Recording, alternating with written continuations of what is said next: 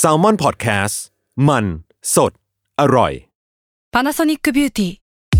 มากกว่าเครื่องเป่าผมด้วยนาโนอีเทคโนโลยีล่าสุดที่จะเปลี่ยนทุกประสบการณ์ที่คุณเคยมีนาโนอีมอยส์เจอร์พลัสเพิ่มความชุ่มชื้นให้เส้นผมหลังใช้งานมากขึ้นถึง 18 เท่า พร้อมชะลอการเฟดของสีผมสำหรับคนชอบทำสีผม ดูแลความชุ่มชื้นทั้งเส้นผม หนังศีรษะและผิวคุณ Panasonic NA0J มีเทคโนโลยีนาโนอีที่ care only you Wyndham Hotels and Resorts makes travel possible for all. Whether it's the long haulers looking for a great cup of coffee, a roomier rest for the on a whim road trippers, or a place to make summer memories with the whole family. No matter who you are, where you're going, or why, with 24 trusted brands to choose from like La Quinta, Days Inn, and Super 8, your Wyndham is waiting. Get the lowest price at wyndhamhotels.com. Restrictions apply. Visit website for more details. ทฤษฎีสมคบคิด เรื่องลึกลับ สัตว์ประหลาด ฆาตกรรม ความลี้ลับที่หาสาเหตุไม่ได้ เรื่องเล่าจากเคสจริงที่น่ากลัวกว่า fiction สวัสดีครับ ผมยชญ์ บรรพพงศ์ผมธัญวัฒน์อิพภูดม นี่คือรายการ Untitled Case สวัสดีครับ ยินดีต้อนรับเข้าสู่รายการ Untitled Case Gray Area ตอนที่ 21 ครับผม ครับสวัสดีครับ21ครับ วันนี้เราค่อนข้างกดดันมากเลยครับ ทำไมคือผมรู้สึกว่าสคริปต์ตอนนี้เป็นสคริปต์ที่ยากเหมือนกัน คุณเคยมีสคริปต์ด้วยเหรอ มีมีมีอยากมีบ้างมีบ้าง คือสำหรับ Gray Area เนี่ยก็พอมีบ้างมีเป็น bullet bullet แต่ว่าวันนี้ผมว่ามันมันยากสำหรับผมอะเพราะว่ามันเราต้องพูดในภาพภาพกว้างอะเออแล้วมันก็เป็นเรื่องที่ค่อนข้าง sensitive อะพี่ธัญว่าไงบ้างอืมตอนนี้ยากไหมสำหรับพี่ก็ยากแต่คิดว่า ให้คิดว่ามันคือการมานั่งเออแลกเปลี่ยนกันดีกว่า ไม่เราอาจจะไม่ได้แบบถูกต้องขเออนาดอะนั้นนึกถ้าอองี้กก็ปะสบายใจขึ้นมันคือว่าของการ มันแลกเปลี่ยนความเห็นกันมุมมองกันมากกว่าอืมไม่ได้แบบว่า เอ้ย เรายศถูกขนาดนั้นเราไม่เคยถูกต้องเออเออเออนึกออกปะ by the way พี่ทันใส่เสื้อลายใหม่เลยเออโอเคเฮ้ยแต่ตัวนี้ดีนะ ผมชอบมันไอ้ยที่พี่สไปบายซื้อดีที่ดิสนีย์ใช่ไหมไม่รู้เหมือนกันอ้าวโอเคครับ วันนี้เรามาคุยกันเรื่องท็อปิกที่จริงๆแล้วเราเคยหย่อนหย่อนๆไว้นานมากแล้ว ตั้งแต่ช่วงซีซั่นแรกของรายนั่นการคือทำไมยศสินลาออกจากที่นี่ขอบคุณครับอ่าใช่เอ้ยตอนที่คนฟังรายการนี้เขารู้แล้วยังว่าผมลาออกนะไม่เกี่ยวอะไรเลย คือมันเป็น เรื่องของปีปีหนึ่งซึ่งจริคงรับๆแล้วอะเราจะเจาะจงปีก็ได้ แต่ว่าจริงๆมันอาจจะเป็นช่วง period ละกันอืมเพื่อนเนี่ยเป็นตั้งแต่ 1975 ไปจนถึง 1980 ต้นๆอะอืมช่วงช่วงช่วงนั้นมันเป็นช่วงที่เป็นยุคบูมแล้วกันของของฆาตกรอืมต่อเนื่องคือมีฆาตกรต่อเนื่องเกิดขึ้นเยอะมาก แล้วก็มีอืมอาชญากรรมเกิดขึ้นเยอะมาก ซึ่งปีที่เราจะมาลงลึกกันเนี่ย หรือว่าพูดคุยแบบมากหน่อยก็คือปี 1978 ครับ ที่พี่ธันก็เคยพูดมาแล้วแหละว่ามันเป็นปีที่เออพอเรารีเสิร์ชมาปุ๊บเนี่ยก็จะเจอว่าเอ้ย เหตุการณ์นี้มันเกิดขึ้นในปี1978 อีกแล้วเหรออมเหตุการณ์นี้ก็อืม1978 อะไรเงี้ยก็เลยแบบอืมรู้สึกว่ามันก็อืมน่าสนใจดีเหมือนกันนะครับครับ ก่อนอื่นเนี่ยก่อนที่จะไปลงลึกกันอะพี่ทันผมอะไปหา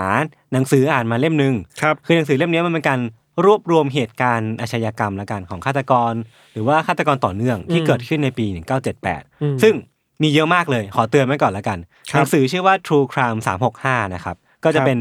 edition ของปี 1978 คือเริ่มอันแรกก่อนเลยคือเดี๋ยวผมจะค่อยๆเล่าไปเนาะคนแรกเนี่ยคือเกิดขึ้นเดือนมกราคมเลยคือ เป็นฆาตกรต่อเนื่องคนหนึ่งที่ชื่อว่าเปโดรโลเปสคือเขาเนี่ยถูกปล่อยตัวมาจากคุก แล้วก็เริ่มลงมือกลายเป็นฆาตกรต่อเนื่องที่ท้ายที่สุดแล้วเนี่ยจะกลายเป็นคนที่ฆ่าคนไปมากกว่า 300 คนไอ้เชี่ยคือโคตรโคตรโหดและโคตรเยอะมาก แล้วต่อมาเนี่ยในขณะเดียวกันคือช่วงมกราคมถึงกุมภาพันธ์เลยพวกเนี้ยก็จะเป็นช่วงที่เท็ดบันดี้ ยังคงออกลวดลายอยู่กำลังกำลังอยู่ในจุดพีคเลยก็ว่าได้อ่าอ่าเออ คือเขาเนี่ยเหมือนก็ฆ่าคนแล้วก็ข่มขืนคนเอาของทำร้ายร่างกายคนอะไรเงี้ย จำได้ว่าช่วงนั้นหนึ่งเก้าเจ็ดแปดมันช่วงที่บันดี้ยังฆ่าคนอยู่แถวๆแบบมหาลัยอะ ใช่ใช่ยังยังไปอุกอาจอยู่เลยอะแล้วก็แบบหนีตำรวจได้เลยครับ แล้วก็เหมือนสร้างความหวาดกลัวให้กับอเมริกาจนถึงขั้นสูงสุดมากๆอะในปีอืมตั้งแต่หนึ่งตั้งแต่ปี 1974 ไปถึงจน 1978นี่แหละ ครับ แล้วก็ เขาก็รอดไปได้นะครับ แล้วก็ถูกจับไปในปีนี้แหละ ในปี 1978เนี่ยเป็นครั้งสุดท้ายที่เขาถูกจับได้ แล้วก็ครับถูกประหารในปี 1989 คนต่อมาครับชื่อว่าปีเตอร์ซัตคลิฟหรือว่าYorkshire Ripper คนนี้ก็ดังเหมือนกันดังแล้วก็ดังเป็นคนที่เพิ่งแบบมา peak ๆในช่วงปี 1978 เช่นกัน คนคนนี้ก็ฆ่าหญิงขายบริการ แล้วก็มีการส่งจดหมายมาท้าทายกับตำรวจ เพื่ออมเหมือนแบบอยากที่จะทำให้ตัวเองเนี่ยมีโปรไฟล์ที่ค่อนข้างแบบน่าตื่นเต้นมากขึ้นอะไรอย่างเงี้ยครับ คนต่อมาพี่ธัญเคยพูดถึงแล้วคือคุณ Samuel Little อืมเออคนเนี้ยก็ในปี 1978เนี่ยก็ยังไม่ถูกจับ แล้วก็ยังคงก่อคดีอย่างต่อเนื่อง โดยที่สุดท้ายแล้วเนี่ยตามที่พี่ธัญเคยเล่าเนี่ยคือเขาฆ่าคนไปแบบ 90 กว่าคนได้เลยนะครับก็คือเยอะมากเหมือนกัน อีกคนหนึ่งที่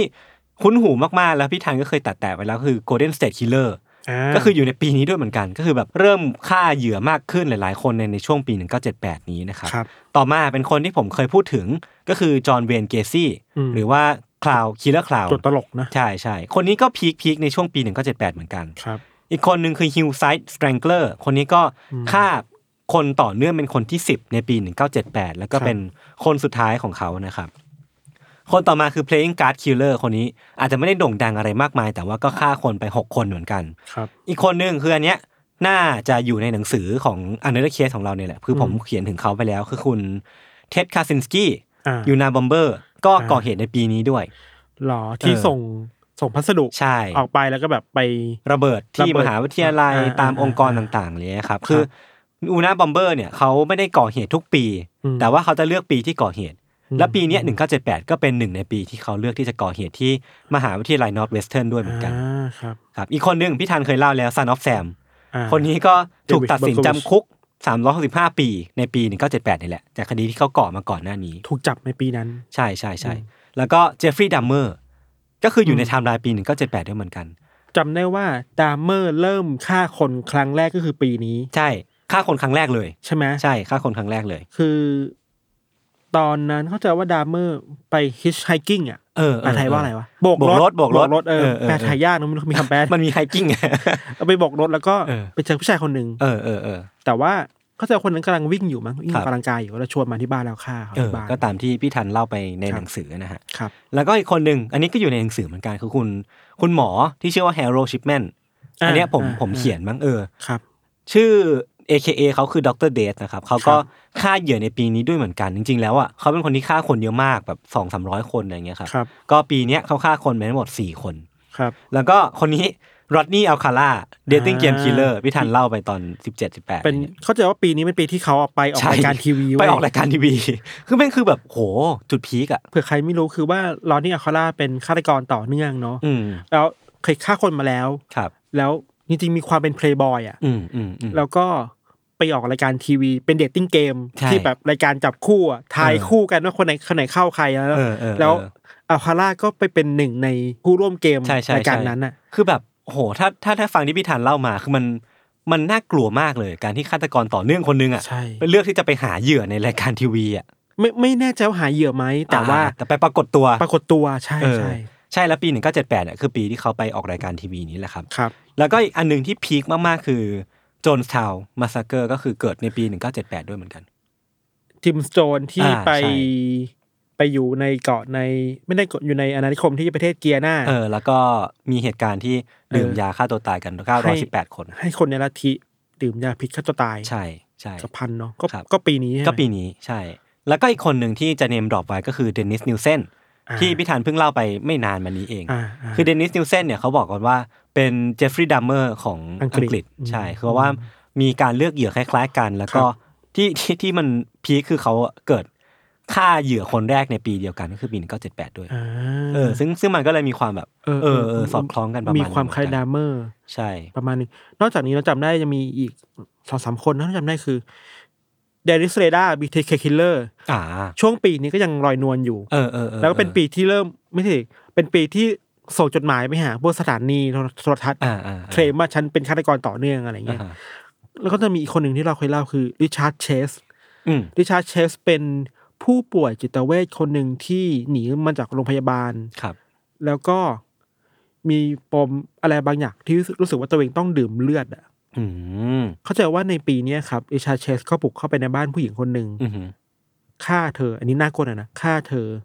แหวกเครื่องในออกมา กินบางส่วน แล้วก็ดื่มเลือดจากจากศพด้วยปากตัวเองอะอืมอืมเนี่ยพอจำได้จำได้เออน่ากลัวมาก ก็คือปีนี้เหมือนกันใช่ปะปีนี้เหมือนกัน โอ้โหแม่งปีอะไรวะ แต่แต่ละที่ยศเล่ามาจริงน่าจะครบเนาะที่มีเยอะมากมีคิดว่าเยอะมีเยอะอันนี้คือเหมือนกัน major event นะใช่ใช่แต่เราใช่คิดว่าใช่ major ใหญ่สุดที่มันทำมันสร้าง mood ให้คนอเมริกา อือฮึมันคือโจนส์ทาวน์เว้ยอ่า มันคือช่วงปลายปลายปีแล้วอะใช่ใช่ใช่ November หรือว่าอะไรพวกเนี้ยครับใช่มันคือจิมสโตนที่แบบ มันคือภาพใหญ่มากเนอะปะคือมันเหมือนน่าทุกอย่างกลัวมันระเบิดมากตอนจิมสโตนเอนะอเออจุดพีคเลยอะเอครับออย่างที่พี่ธันพูดเลยว่ามันมีอีกเยอะที่ผมข้ามไปคืออมเท่าที่ดูในหนังสืออะสามารถไปหาดูกันได้นะครับ คือมันมีแทบทุกวันเลยอะอืมที่จะเป็นอาชญากรหรือว่าแบบฆาตกรต่อเนื่อง แล้วก็หลายคดีเนี่ยน่ะคือส่วนใหญ่แบบมากๆเลยครับ ก็จะเป็นคดีของฆาตกรต่อเนื่องที่มันเชื่อมโยงกันอืมก็เลย มาชวนคุยแล้วกันว่าอะไรวะพี่ที่ทำให้ปีปีเดียวเนี่ย มันถึงมีเหตุการณ์ได้เยอะขนาดเนี้ยอืมแล้วแล้วน่าสนใจ เออมันอย่างที่พูดไปมันอาจจะไม่จำเป็นต้องลงลึกแค่ช่วงปีหนึ่งเก้าเจ็ดแปดแหละแต่ว่ามันคือใช่ช่วง period of time ในช่วงใช่เวลาใช่นั้นใช่นะครับเราคิดว่าอย่างหนึ่งที่เราจะเข้าใจปีปีหนึ่งได้อะอืมมันต้องพูดถึงอารมณ์ภาพรวมของยุคสมัยนั้นน่ะเออใช่ใช่มันคือยุคเจ็ดศูนย์ป่ะครับเจ็ดศูนย์แปดศูนย์อะไรเงี้ยยุคเจ็ดศูนย์น่ะยุคเจ็ดศูนย์ว่ามันมี ความเปลี่ยนแปลงเยอะมากๆในอเมริกาครับอืมอืมมันเข้าใจว่าในอเมริกาในปีหนึ่งเก้าหกแปดก่อนเจ็ดศูนย์ไม่นานเนี่ยอืมมันเป็นช่วงที่อเมริกามันมีความเคลื่อนไหวในเชิงวัยรุ่นน่ะอืมเยอะมากเว้ยอืมซึ่งพูดก็แปลกใจคือยุคนั้นหนึ่งเก้าหกแปดอะไรเนี่ยเป็นช่วงที่บูมเมอร์เอามาเรียกร้องทางการเมืองหนักมากเว้ยอ่าเออเออเอามาเรียกร้องสิทธิเสรีภาพของคน คนรุ่นเขาอะไรอย่างงี้ครับยุค boomer อะไรที่แบบกำลังรุ่งเรืองอะนะครับ ก็โอเคก็ได้สิทธิเสรีภาพอะไรบางอย่าง หรือก็ไม่ได้อะไรบางอย่าง ในขณะเดียวกันมันก็ส่งผลให้เกิดการกดปราบการประท้วงมากมายเต็มอเมริกาหมดเลยอืมเพราะฉะนั้นแน่นอนว่าภาพที่คนอเมริกาเห็นในเวลานั้นน่ะ มันคือความรุนแรงที่ปรากฏตามหน้าทีวีหน้าหนังสือพิมพ์เยอะมากครับอืม แล้วอะไรแบบเนี้ยยศมันไม่เคยเกิดขึ้นในอเมริกาหนักเท่านี้มาก่อนเว้ยอ๋อในช่วงก่อนหน้านี้ มันมาเป็นจุดพีคในช่วงจุดศูนย์เนี่ยเหรอแถวๆนี้แหละแถวๆนี้แหละคือ มันเห็นภาพการประท้วงในอเมริกาที่เข้มข้นมากอืมอืมแล้วยุคนั้นน่ะ พวกตำรวจเวลามันเล่นม็อบอะมันเล่นหนักนะอ๋อเหรอเล่นหนักมันการซ้ำตา มันอ่าอ่าตีทุบกระบอตีงอะไรมันหนักเงี้ยเหรอมากหนักมากหนักมากอืมถ้าย้อนกลับไปอีกหน่อยอะมันมีหนังเรื่อง Chicago Seven อะจำเคยดูป่ะไม่เคยดู เออ ไม่เป็นไร เออสนุกโอเคเออเออนั่นแหละเออแต่ว่าเราเราบอกว่ามันเป็นยุคเวลาที่ความเปลี่ยนแปลงมันถาโถมเข้ามาในอเมริกาเยอะครับอ่าอ่าความเคลื่อนไหวของเฟมินิสต์ความเคลื่อนไหวของคนผิวดำมากมาย แล้วหลังจากก่อนหน้ายุคเจ็ดศูนย์ไม่นานน่ะมันมีอีเวนต์ใหญ่ๆเช่น เอ่ออย่างแรกคือการลอบสังหารมาร์ตินลูเทอร์คิงจูเนียร์อืมอะไรเงี้ยนึกออกปะอืมันมีความเข้มข้นในการเมืองหนักอ๋อมากมันอะเป็น dot dot dot มาเนาะใช่ใช่ใช่เออเยอะมากแล้ว แล้วมันมันมันมาเริ่มคลายในช่วงเวลาหลังจากนั้นนะอือฮึในยุคเจ็ดศูนย์เราคิดว่ามันเริ่มคลายเนาะมันเริ่ม happy มากขึ้นอะไรเงี้ยอืมอืมแต่ในเวลาเดียวกันน่ะสภาพสังคมภาพรวมของโลกยศมันคือสงครามเย็น อ่าอ่าใช่ใช่เออ สงครามเย็น มันทำให้คนเกรงกลัวสงครามมากขึ้นกว่าเดิมมากอะเราเกิดในยุคนี้เราจะไม่ค่อย in เนาะเออแต่ว่าอาจจะถ้ามีผู้ใหญ่ก็เล่าให้ฟังได้นะแบบว่า แต่ถ้าเท่าที่เราไปรู้มาคือ คนในประเทศส่วนใหญ่ มันมัน panic กับนิวเคลียร์จริงๆนะเว้ย เพราะมันอันตรายจริงๆอะมันมี case study ให้เห็นแล้ว มันเห็นอะไรงี้ยภาพมาตั้งแต่ตอนสงครามโลกครั้งที่สองแล้วเออคนรุ่นนี้เห็นสงครามโลกสองภาพครับมาว่า มันมีการทิ้งระเบิดนิวเคลียร์ที่ฮิโรชิมาที่ญี่ปุ่นอะไรอย่างงี้ใช่ป่ะแล้วพอยุคเวลาเนี้ย ความตึงเครียดระหว่างอเมริกากับโซเวียตอะอืมมันหนักมากอะอืมอืมอืมเออแล้วมันมีวิกฤตการณ์เยอะแยะมากมายคิวบาหนึ่งที่แบบมันใกล้มันมันอีกนิดเดียวมันจะสงครามมันจะยิงนิวเคลียร์ใส่กันแล้วระหว่างอเมริกาโซเวียตอะไรเงี้ย เพราะฉะนั้น มันเลยเกิดความแพนิคในมวลรวมของสังคมอะพูดอย่างนี้ดีกว่ามันคือความตึงเครียดปะใช่เป็นแรงตึงผิวอะใช่ที่มันอยู่ใช่ตรงนั้นแล้วมันแบบรู้สึก เราพร้อมที่จะ break down ได้ทุกเมื่อปะใช่ใช่ใช่โอ้เออน่ากลัวจังมันมันทำให้คนที่เติบโตมาเป็นวัยรุ่น ไม่รู้จะทำยังไงกับอะไรแบบนี้ ไม่รู้จะจัดการยังไงกับความรู้สึกแบบนี้อะครับ ยกตัวอย่างอย่างภาวะที่เกิดขึ้นกับจิมสโตนอะอืมมันชัดเจนมากเลยนะว่า โอเค เมื่อคุณต้องอยู่กับความตึงเครียดเนี้ยกูหนีไปดีกว่าเออกูพาคนหนีไปเลย เออแล้วมันมันอธิบายได้ว่าทำไมคนมันถึงหนีตามไปไงอ่าเพราะมันกลัวจริงๆไงเออเออก็มีเซนนะมันกลัววันสิ้นโลกจริงเออๆ มันกลัวสงครามนิวเคลียร์ที่มันทำให้อเมริกามันหายไปจากแผนที่โลกอะอืม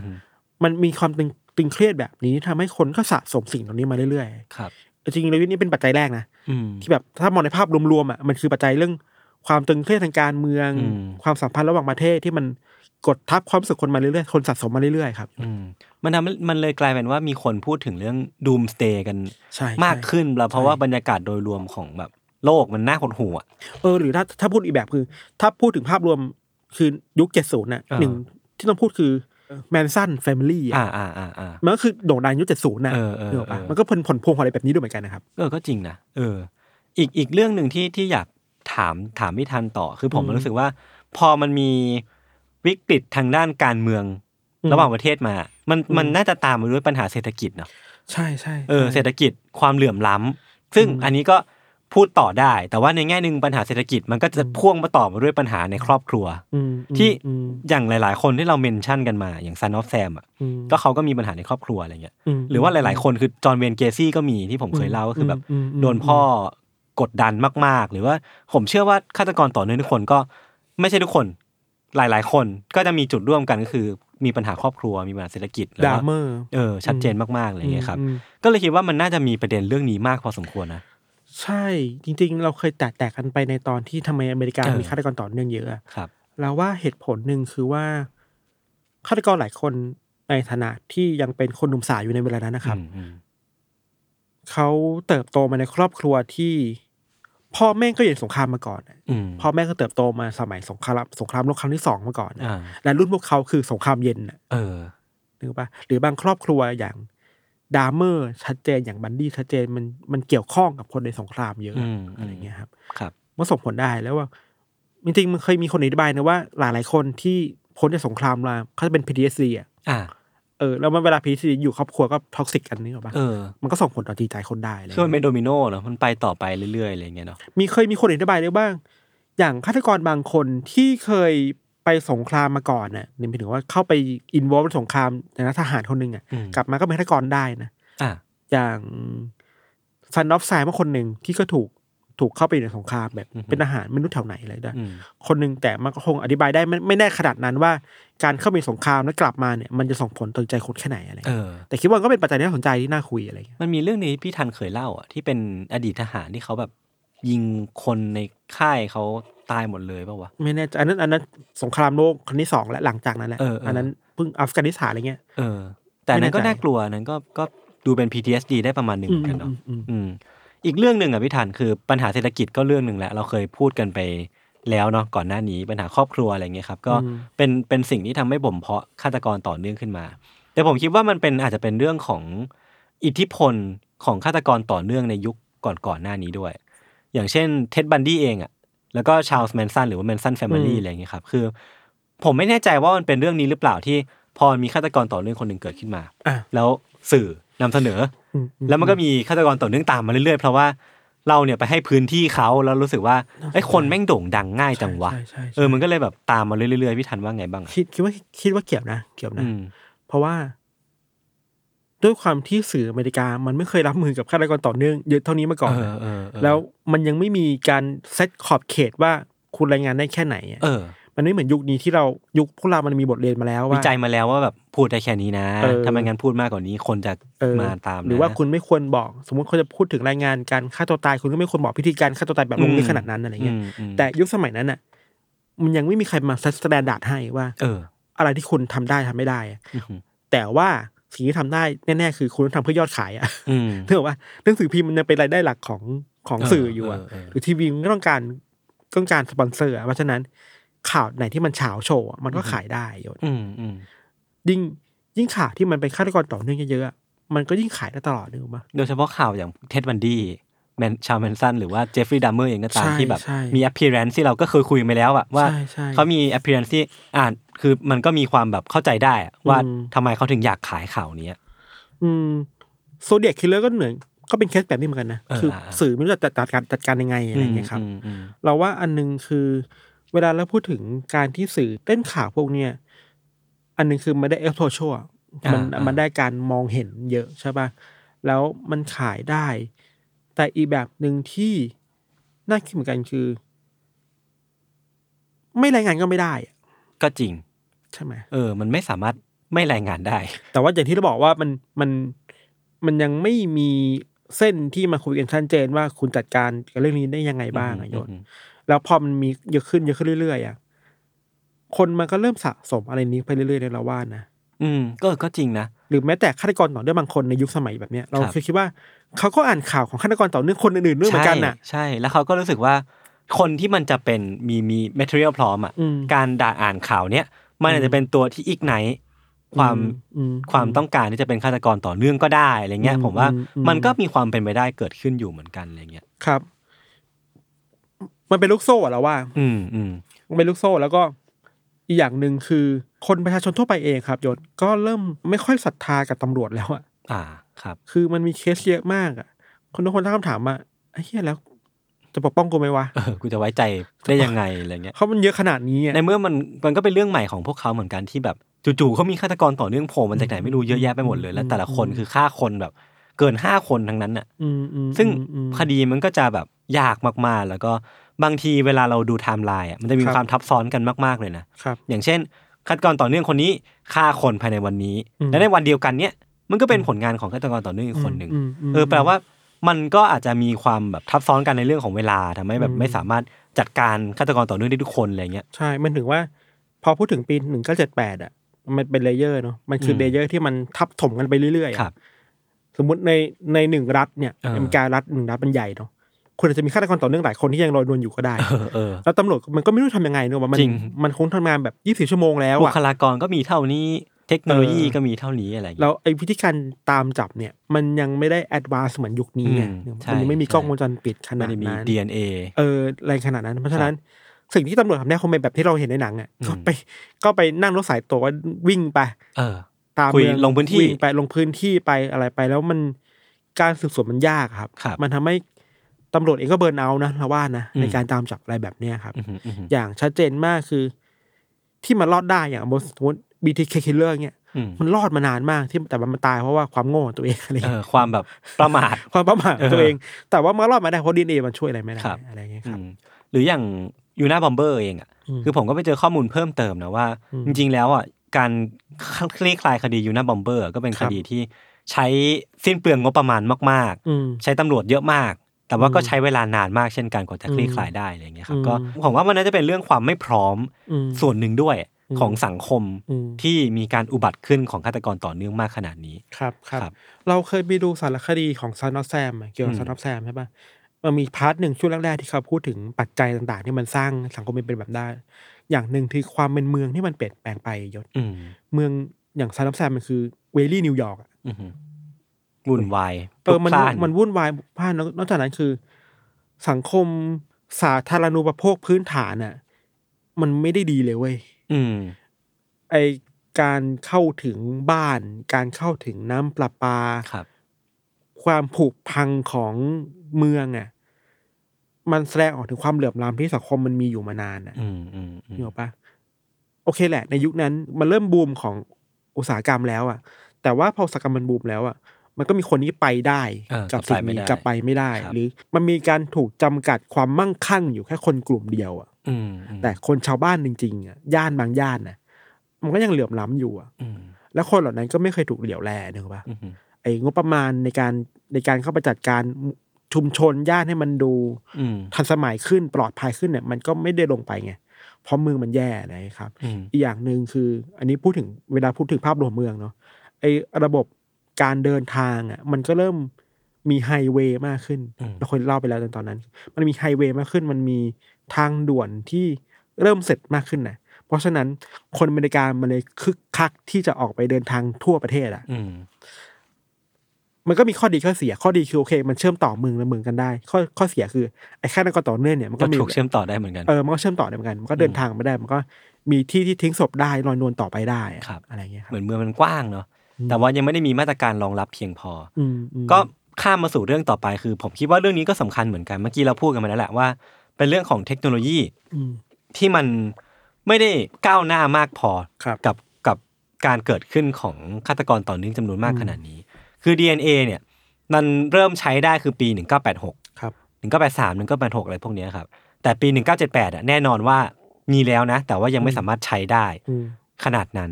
แปลว่า ฆาตกรต่อเนื่องที่ฆ่าในปี 1978 หรือว่าช่วงก่อนนั้นนะครับอืมจะต้องใช้เวลาประมาณแบบ5-6ปีอะอืมจนกว่าเทคโนโลยีเหล่านี้จะมาจนถึงจะสามารถนำมาคลี่คลายคดีได้อืมซึ่งอย่างที่เราเห็นกันหลาย ๆ รอบหรือว่าที่เราเคยเล่า ๆ มาบางทีมันฆ่ามา 30-40 ปีด้วยซ้ำอะอืมกว่าจะกลับไปจับได้อย่างซัมเมอร์เลเตหรือว่า Golden State Killer เองก็ตามอืมอืมเออมันมันใช้เวลานานมากกว่านั้นทำให้มันมีเวลาที่ฆาตกรมันลอยนวลได้นานมากเลยครับอืมมกล้องวงจรปิดเองก็ อาจจะยังไม่มีทุกพื้นที่ขนาดนั้นนะอืมหรือแม้กระทั่งไม่มีผมยังไม่ได้รีเสิร์ชเหมือนกันเนาะครับซึ่งมันก็เลยเป็นแบบช่องโหว่มากๆ คือพี่ธานเล่ามาว่าฆาตกรมีอิสระมากขึ้นอืมแต่ในขณะเดียวกัน เราไม่ได้มีเทคโนโลยีติดที่ตามจับที่จะไปตามจับพวกเขาเออได้อะเออ มันใช่ก็เลยมีความแบบขัดแย้งกันระหว่างแบบ มันเป็นแกลบช่วงนี้พอดีเนาะผมก็เลยคิดว่ามันอืมมันคือช่วงช่วงที่ฆาตกรมีอิสระมากที่สุดละกัน มี มีช่องโหว่ให้ฆาตกรทำอะไรได้มากใช่มากมากใช่ใช่ใช่นอกจากนั้นอะอีกอันหนึ่งเวลาเราพูดถึงตัวตัวเทคโนโลยีอะครับอือฮึอีกอย่างหนึ่งคือ วิธีการสืบสวนในเวลานั้นเองอะอืมเราคิดว่าไอ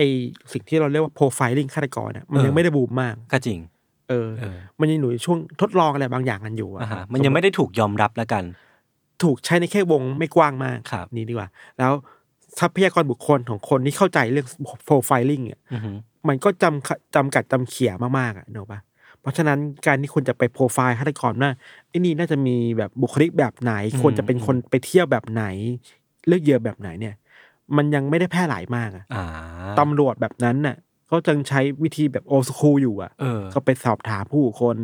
ก็ไปนั่งรถดักรอเนื้ออกปะอื มมันเป็นก็จะมีภาพจำแบบหนังอเมริกาแบบตำรวจนั่งกินโดนัทในในรถอะเนื้ออกปะเออเออก็นั่งรอว่าใครจะใครดูมีท่าทีไม่ดีก็ผ่านไปหรือเปล่าอะไรอย่างเงี้ยครับ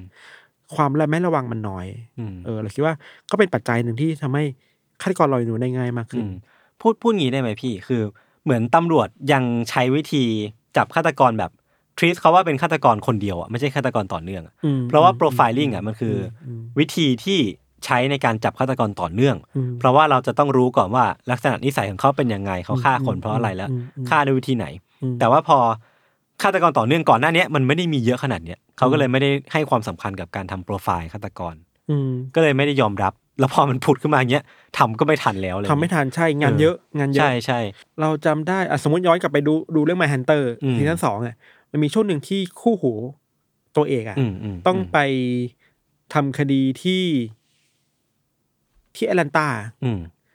ไม่แน่ใจคดีด้วยเด็กหายอะไรเงี้ยจำไม่ได้ฆ่าเด็กนะครับ เด็กผิวดำแต่ในคดีอีกเวลาหนึ่งเขาต้องตามจับไอ้ BTK killer ให้ได้นึกออกปะเออเออเอออันนี้มันสะท้อนชัดเจนว่าเมื่อคุณเอาทรัพยากร FBI ไปทุ่มกับคดีหนึ่งคดีใหญ่อืมแต่อีกคดีหนึ่งคุณก็ต้องปล่อยมือนะใช่นึกเอว่าอแล้วเราจะวัดยังไงว่าคดีไหนสำคัญกว่ากันคือแบบ แล้วคุณก็ไม่รู้ด้วยซ้ำว่าไอ้คดีที่คุณจับอยู่เนี่ย มันมี potential จะเป็นฆาตกรต่อเนื่องแค่ไหนอะโอ้โคตรยาก แม่งยากมากมันนะคือเว้ยการตัดสินใจแบบ วินาทีต่อวินาที เออแม่งยากมากนะเว้ยเป็นเราเราเราก็ปวดหัวนะสมมติเราเป็นเออเราเป็นคนที่ควบคุมแบบก็ตำรวจ FBI อยู่อะครับ แบบไอ้เหี้ยนี่ไม่ไม่แล้ว สังคมก็กดดัน วันนี้มีรายงานว่าอันนี้อีกแล้ว อันนี้ก็อืมคือ potential ฆาตกรต่อเนื่องนะ อันนี้ อืม potential อันนี้นะ มันยากอะ ยากยากยากจริงยากจริง เออ มาสู่ประเด็นต่อไป ผมคิดว่าอันนี้ก็จะเป็นประเด็นที่ค่อนข้างน่าพูดถึงเหมือนกันครับคือประเด็นเรื่องของจิตเวชแหละอืมเออการรักษาทางเรื่องของเรื่องของจิตอะนะครับ อืม คือเราก็พูดกันหลายรอบแล้ว มันคือไม่ยอมรับ มันยังไม่ถูกยอมรับ แล้วก็ คือส่วนใหญ่คนที่เป็นฆาตกรต่อเนื่องและมีอาการทางจิตก็จะเป็นพวกคนชายขอบอะไรเงี้ยครับที่แบบอืมอืมเขาก็ไม่ได้ไม่ได้มีความสามารถที่จะเข้าถึงการครับรักษาจิตทางจิตได้อะไรครัเงี้บยมันก็นำไปสู่ปัญหาที่พอกเป็นหางหมูอะใช่ใช่ จิตเวชก็เรื่องหนึ่งเราคิดว่าการเปิดกว้างทางเพศก็อีกเรื่องหนึ่งอืมเพราะว่ามันก็มีหลายเคสเนาะที่ คนนี้เขาเป็น LGBT อะครับ แล้วเขา ถูกทีตแบบแปลกๆ ว่าเป็นสิ่งแปลกปลอมในสังคมอะครับ แล้วนี่มันก็เป็นมันก็ออกผลลัพธ์มาเว้นเขาก็ซึมเศร้าเขาก็อืมแตกร้าวกับชีวิตเนี่ย อืมยกตัวอย่างอย่างดามเมอร์เนี่ยอ่าดามเมอร์ก็เป็น homosexual เนาะอืม ดามเมอร์ก็ถูกที่บ้านมองแบบเหยียดมันตลอดอือฮึ ขณะที่บ้านอะ หรือแม้แต่คนรอบข้างอะไรเงี้ยครับ อืมขณะเดียวกันที่เราบอกว่าดามเมอร์มีคู่แฝดอยู่ในอังกฤษก็คือ เดนนิสเซน เดนนิสนิลเซนอะเออเออนิลเซนก็เป็นแบบนี้คือนิลเซนก็เป็น homosexual เนาะไม่กล้ายอมรับว่าตัวเองเป็น เพราะว่าสังคมแบบไม่ใช่ห้ใช่หรือว่า หรือว่าความชายขอบของคนบางคนอะอืมเช่น ตอนนั้น LGBT อยู่หรือคนที่มีความหลากหลายเพศเขายังถูก treat ว่าเป็นชายขอบอะสิ่งต่างๆ มันเลยถูกไปยัดไว้ที่ชายขอบมาเยอะเมื่อเป็นอย่างนี้มันคืออะไรมันคือ มันหลุดรอดสายตาของการปกป้อง อืม ได้อะอืมถูกปะอย่างนิวเส้นชัดเจนมากคือเขาเลือกเหยื่อจากจากซ่องของ LGBT ใช่คนที่เป็นเกย์ครับแล้วแล้วคนที่เป็นเกย์เขาทำอาชีพแบบก็ไม่ได้ผิดอะไรแต่เขาควรได้รับการคุ้มครองทางกฎหมายนึกป่ะแต่ตอนนั้นมันยังไม่ใช่ไงอืมหรืออย่างดามเมอร์เองก็ตามโดนโดนกดทับเองเยอะแยะมากมายเลยครับ แล้วดามเมอร์เองก็เป็นเลือกเหยื่อที่เป็น LGBT อะอืมที่เป็นคนใช้ขอเป็นโสเพณีพูดตรงๆเหมือนกันโสเพณีที่รัฐไม่ได้มาดูแลคุ้มครองอะ เหมือนกันน่ะ เพราะเขารู้ว่าคนเหล่าเนี้ยจะไม่ได้รับการคุ้มครองจากรัฐ ใช่ เออ ใช่ ก็เลยเลือกเหยื่อเป็นพวกเขา ใช่ อันเนี้ยปัญหาใหญ่มากเนาะอืมแต่ถ้ากลับมาเรื่องจิตเวชเราคิดว่ามันสำคัญอย่างมันมีหลายเคสสมมติถ้าจะทีมมาอย่างริชาร์ดเชสก็ชัดเจนมากอืมจอห์นเวนเกซี่เออเกซี่เท็ดคาซินสกี้จใช่ริงๆ คือ Son of Sam ด้วยเหมือนกัน อันนี้ชัดเจนมากใช่คือชัดเจนมากว่า ไอ้วิธีการ treat พวกเขาอะ มันมันมีปัญหาแล้ว พวกเขาเองก็เข้าไม่ถึงการรักษาที่ทันท่วงทีครับๆครับ พวกเขามีสัญญาณอะไรมากมายที่คนไม่รู้ว่านี่คือการขอความช่วยเหลือเนาะยกตัวอย่างเช่นเดวิดโรคูบิชอันนั้นเราพูดถึงบ่อยอืมไอการที่คนคนหนึ่งชอบไปจุดไฟเผานู่นนี่นั่นนะเผาหญ้าเผาทังขยะนู่นนี่นั่นอืนะมมันถูกทรีตว่าอันนี้คือคนแปลกอะแต่จริงๆคือมันคือการ สื่อสารอะไรบางอย่างออกมาว่าเอ้ยฉันไม่ไหวแล้วนะหรือว่าอืมต้องระบายออกอะยศอืมแต่ว่าสมัยนั้นมันไม่ถูกทรีตว่าคนนี้คือผู้ป่วยที่ต้องถูกรักษาอย่างถูกต้องทันท่วงทีอะครับ หรือแม้อย่างกลับมาที่เคสของริชาร์ดเชสอะครับอืมริชาร์ดเชสถูก treat อย่างแย่มาก ในโรงพยาบาลจิตเวชแย่จนแบบ ไม่สนใจว่านี่คือเป็นมนุษย์คนหนึ่งอยู่อะอะไรเงี้ยพอเขาถูก treat รับไม่ไหวเขาก็หนีออกมาหนีออกมาก็ก่อเหตุอะไรเงี้ยอืมอืมก็เป็นแบบเนี้ยครับงูกินหางอะ เออ ผมคิดว่าน่าจะเราก็น่าจะไล่เรียงปัญหากันมาแบบเยอะพอสมควรเนี่ยพี่ทันมีอืมคิดว่ามีปัญหาอะไรที่เราควรพูดถึงอีกไหมสำหรับเราเราอยากในนเรื่องเชิงภาพรวมอะเวลาอ่าจะเข้าใจคนเจนนี้อะคนยุคนั้นน่ะอือหือมันคืออะไรที่ว่าภาพรวมสังคมมันชัดเจนนะความเปลี่ยนแปลงที่มันเข้ามาเร็ว เวลาเราบอกว่าอเมริกามันเริ่มจุดจุดเบ่งบานในยุคนั้นน่ะ แต่มันก็มีบางมูดที่ไม่เบ่งบานนะอ่าเออเนอะปะเอ่อจุดมันมีมืดคนมันคนมีคนที่มัน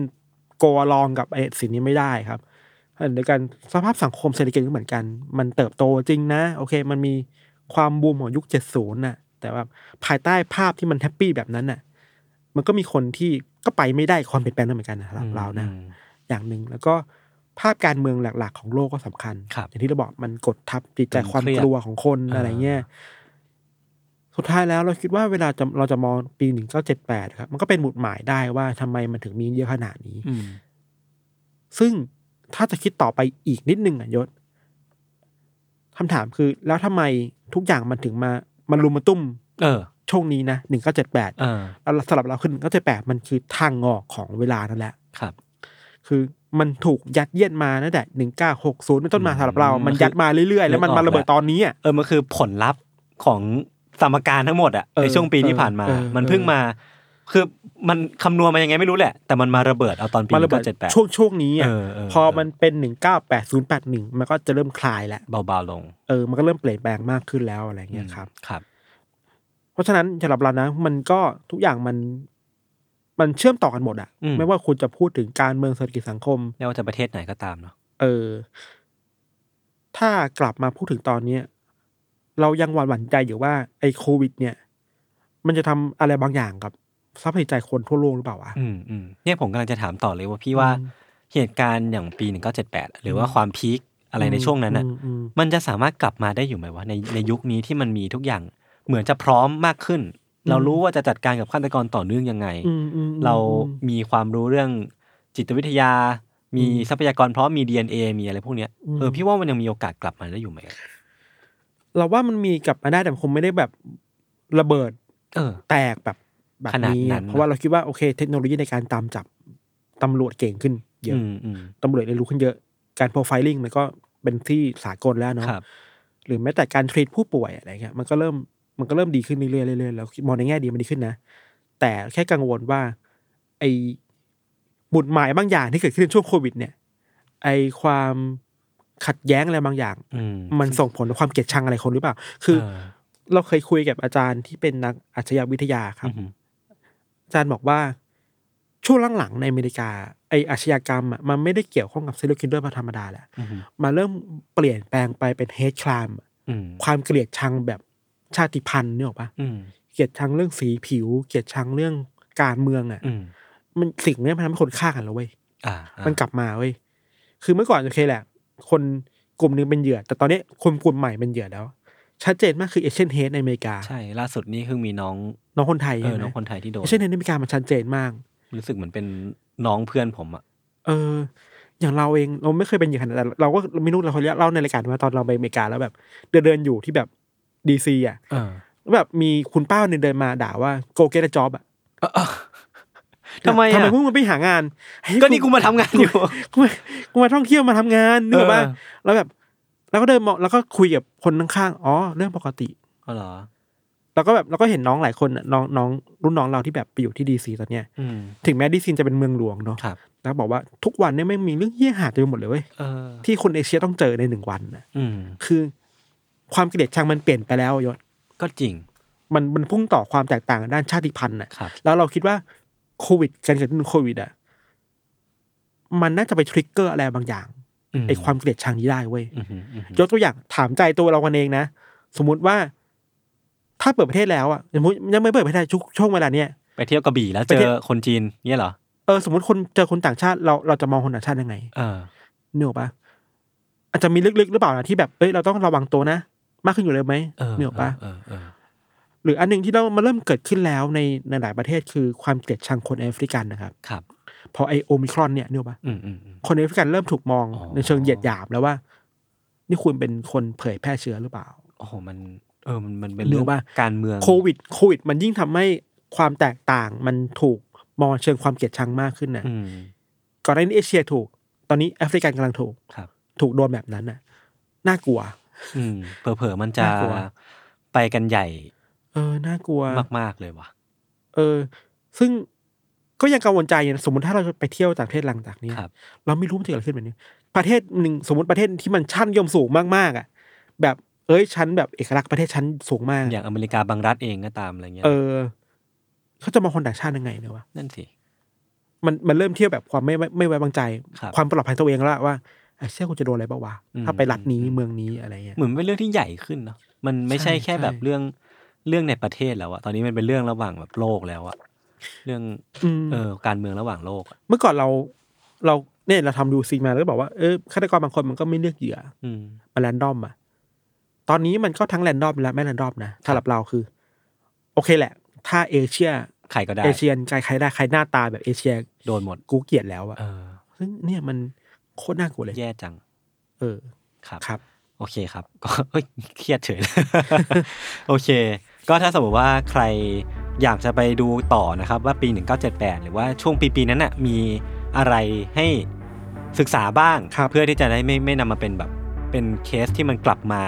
เป็นอีกในปัจจุบันนะครับ ก็สามารถไปเสิร์ชหาดูต่อกันได้ครับ มีเป็นหนังสือหรือว่าในเว็บไซต์ทั่วไปก็มีเหมือนกันครับโอเคครับ วันนี้ก็ประมาณนี้ครับ ติดตามรายการของเราทั้งสองคนได้ทุกช่องทางของ s ัมมอร์พอดแคสต์เช่นเคยนะครับสวัสดีครับสวัสดีครับ